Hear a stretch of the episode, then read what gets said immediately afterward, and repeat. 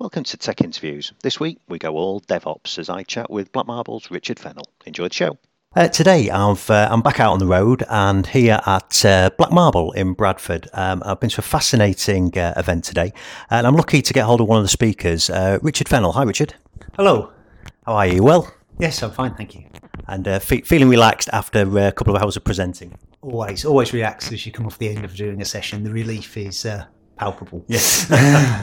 so, uh, so today's event has been around uh, one of um, probably one of technology's uh, you know, most visible trends of the moment, um, and, and, certainly one for all the hipsters, uh, which is the idea of, uh, of DevOps.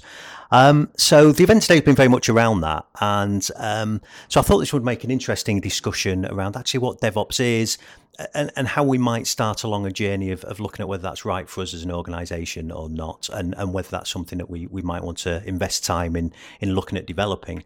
Um, so uh, maybe a good starting point, Richard, is to a little bit first actually about what it is you do and what it is Black Marble do, mm-hmm. and then maybe a little bit about um, where what what your view of what DevOps actually is. Yes, certainly. Uh, well, my name's Richard Fennell. I'm the engineering director at Black Marble. Uh, Black Marble's been going scarily near 20 years now. Uh, we originally started off as a Java shop back in uh, 97. And when .NET came out in, what was it, 1999, we started to focus on that. And we've been a Microsoft partner in various guises ever since.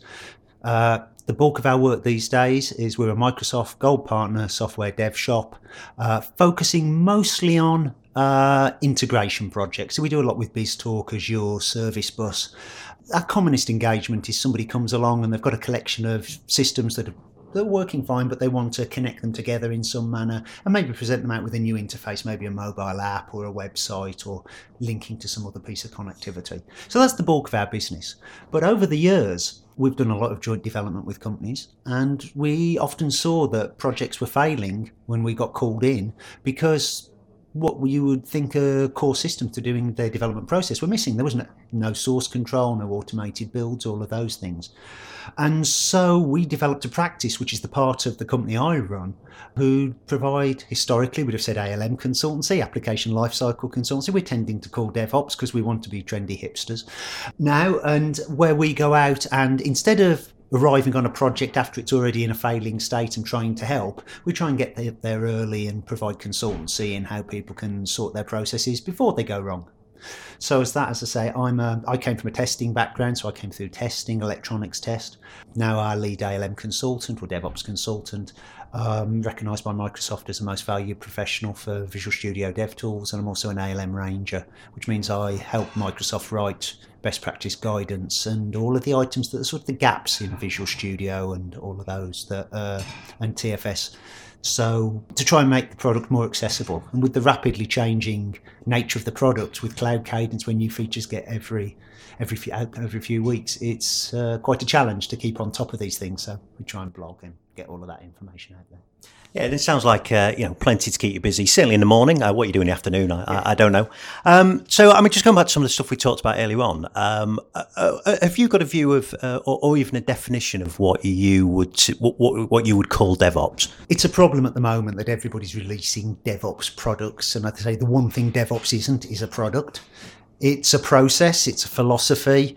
It probably comes down to at a core linking up all the various parts of your dev IT story. So you've got people who are coming up with business ideas. They talk to developers, they talk to testers. Those things need to be built in a reliable manner. They need to be deployed in a reliable manner. You need to be able to provision systems. And DevOps is the sort of the grand sweep across all of that. So yes, it does involve tools. There are many tools out there that can help in the DevOps process, doing source control, automating deployment, all of those things in between.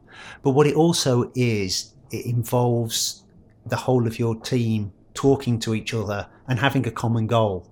And maybe the, one of the simplest ways with DevOps is that to think that everybody's job in the team, whether they be a tester, a manager, a dev, an IT pro, is to ship working features so they can be used by your customer base, whether your customer base is internal or external. So DevOps is really the grand story of how do I make things get shipped into production in the most reliable manner possible, that actually gives us a way that we can iterate and get stuff done to meet our customers' needs. That raises a really interesting point, actually. And, and, as you were kind of talking about that, made me think about what is it that um, is, do you think is driving this kind of adoption of DevOps as an idea, DevOps as a practice? You know, where, where are traditional project delivery methods falling down? I think the main one has been the silos. You know, the agile movement, to a degree, broke down the silos between dev and test. So if companies have gone down the agile route, uh, they've probably got some cross-functional teams that have graphic designers in them and devs in them and testers, and they work to work together to produce stuff. This unity of vision, but that movement didn't really address IT professionals. They sat on the outside of it in most organisations. You know, some organisations that were working well have been doing DevOps for years. They didn't call it DevOps, but everybody worked together. The DevOps movement now is very much sort of dragging the IT pro function into that that group that was built with agile. It doesn't mean you have to have come via agile to get there. People who are in a very traditional waterfally process can still apply all of the learnings. A lot of it is about providing good automation. You don't want humans doing stuff. You want something that's reliable and does it the same every time. I've heard it said you know if you have a word document as your process you don't have a devops process. There's a human in there as an error. It's far better to have a script that does it because if the script does it wrong, you can fix the script so it does it right next time and every time afterwards. With a Word document, they're still prone to human error. And that's always going to be an issue. I think, as you mentioned before, the problem with the Word documents is tea stains and, and yeah. other things being spilt on it. Yeah. So, so do you think DevOps is um, as much a cultural shift as, as anything else? Yeah, it certainly is. That any organisation that's going to go down the DevOps route, there will be a cultural change, even if it's just the case of breaking down that barrier, you know, not seeing the IT pro or the DBA as someone who's a barrier to your success. You know, you need that commonality of goal. And as with Agile, if you didn't have a sort of a board level sponsor backing you in an organization, that change isn't going to happen. The change cannot be imposed from the top, but it can certainly be blocked. Hmm. So you need people on the ground who want to break down the barriers, and move stuff forward, but equally they need support from higher up the organisational chain to to run some cover for them because you know you probably will take a bit of a step back before you see a step forwards. You know, so well we know we can do a release once a quarter and it takes us three days. You want me to invest a man month's time to write scripts for that or to all of these things? No, that's ridiculous. It only takes me two days to release, but it takes you two days every few months. So it's someone who sees that it's worth making the investment to move yourself forward. And that can often be the hardest thing in many organisations, especially large organisations, to free up that time.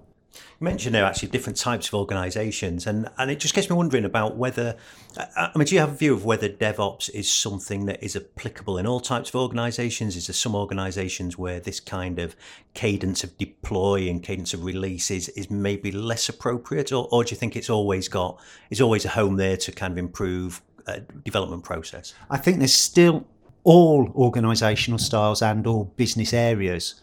There are benefits from these techniques you may well be in an organization where you do only release a product once a year.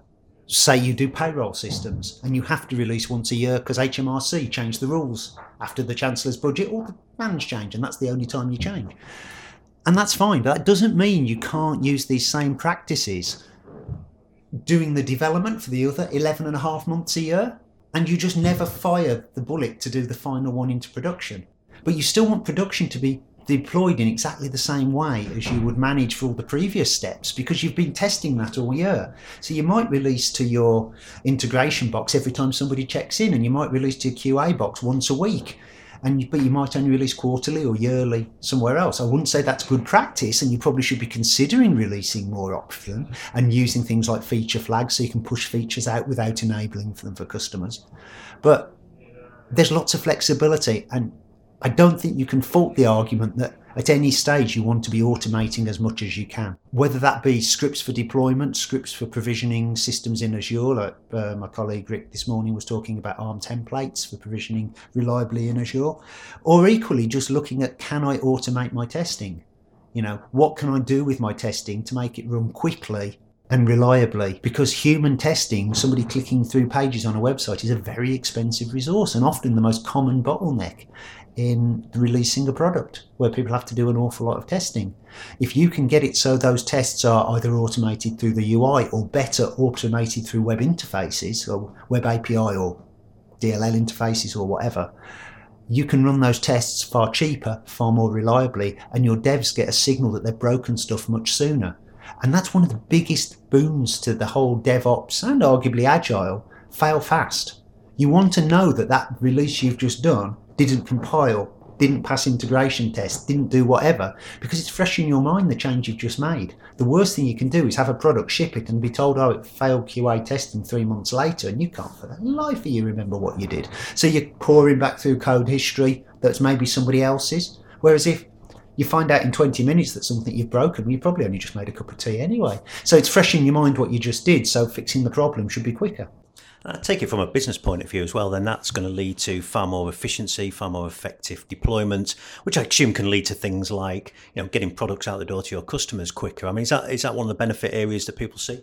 Certainly, you know, it's when people hold up stuff about DevOps and the people are succeeding at DevOps, they always hold up the Facebooks, the Twitters of this world, the huge organizations who are running many systems, but more importantly, many instances of a single system lots of load balance stuff.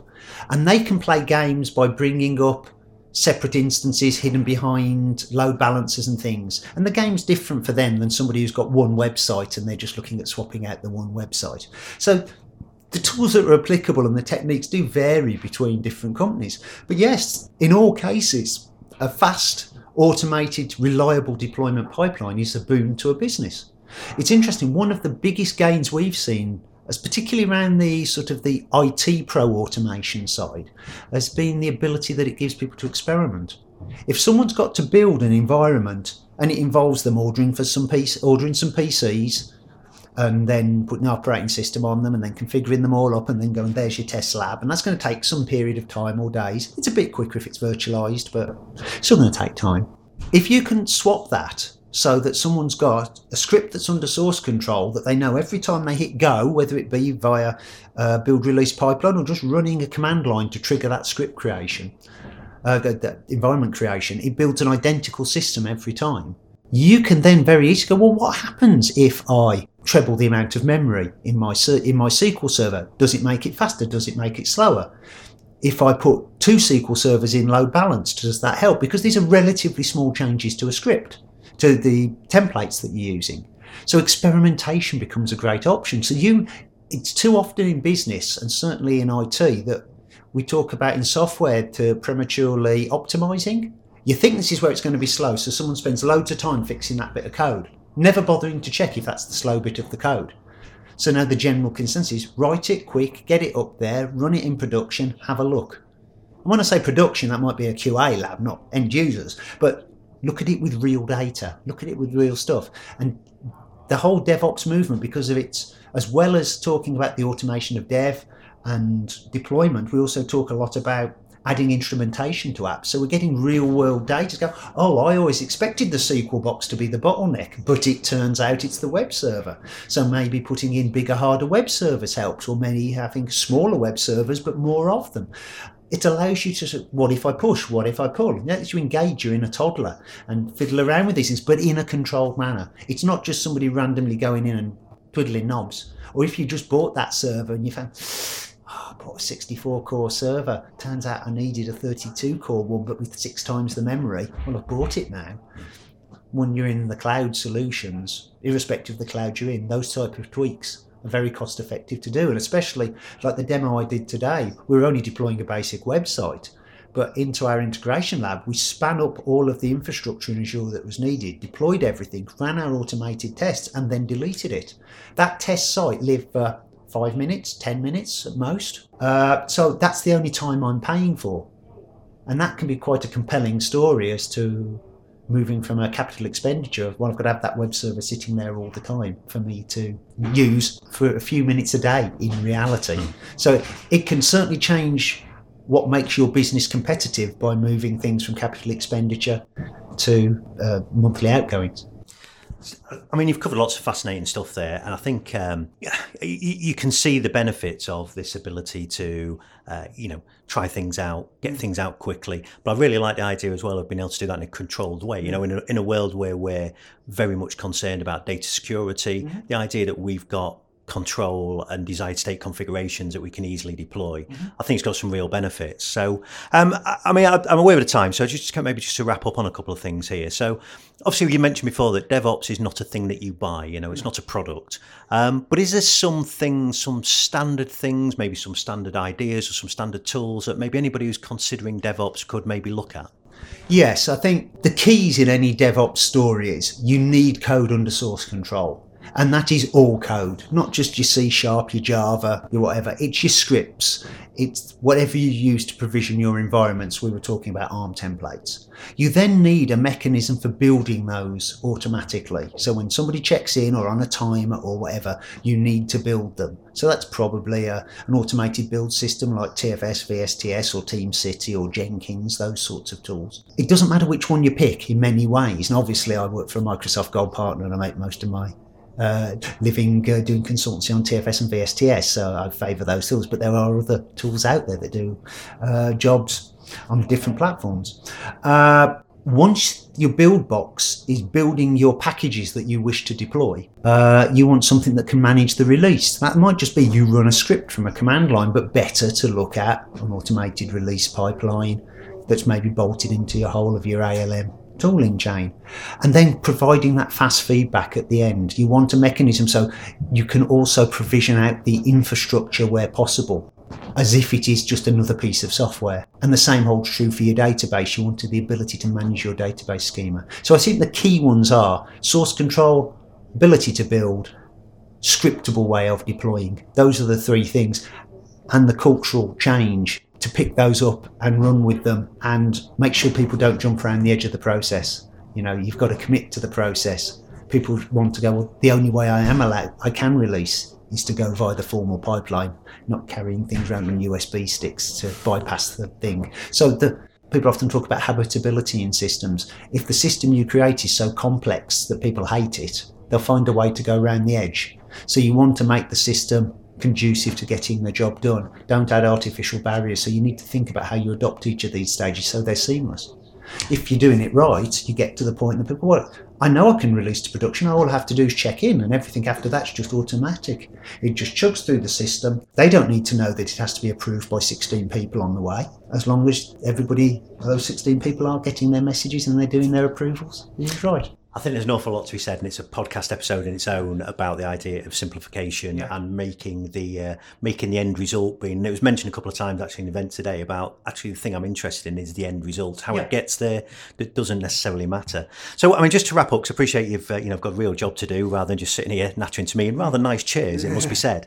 Um, so um, if people obviously it's black marble as an organization and i was amazed when you're saying about how long you've been around because i think um, i think i've known you guys probably from the start uh, which makes me feel very old.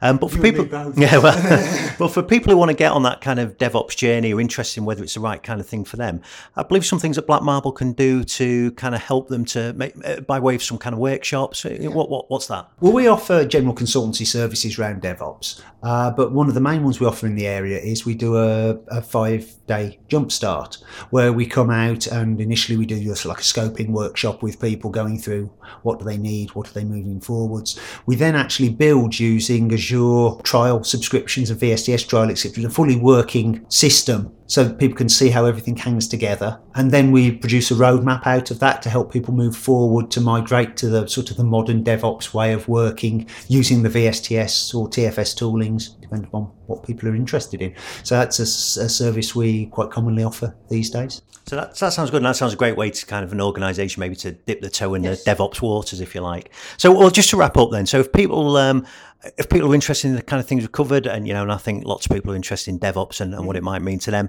uh, what's a good set of resources they can get? And maybe if they've got some questions either about the conversation we've had, or maybe some of the services Black Marble do, what's a way for them to stalk you online and find these kind of things out? Well, the stuff on the co- that the company offers is just on the main Black Marble website, so blackmarble.com. Uh, you'll find details of all of our services up there. For myself, uh, the best bet is to probably look on our blog server, so that's blogs.blackmarble.com blogspot.co.uk. Uh, you'll find my blog and the blogs of all of our members of staff there. So I blog a lot about the DevOps stuff I'm doing. On my particular section, you'll also find a section on uh, presentations that I've done. So there's quite a few video presentations that link off to stuff I've done about DevOps and other subjects on Channel 9 and other conference resources. So they're always useful. You can always get messages through to me via, via my blog's contact or reach out to me on Twitter on Richard Fennell on Twitter. Richard, that's fantastic stuff. I really appreciate your time. I really appreciate the event that you've done for us today as well. That's been been fascinating stuff, and uh, look forward to uh, speaking to you about some more DevOpsy stuff in some point in the future. Okay, thank you.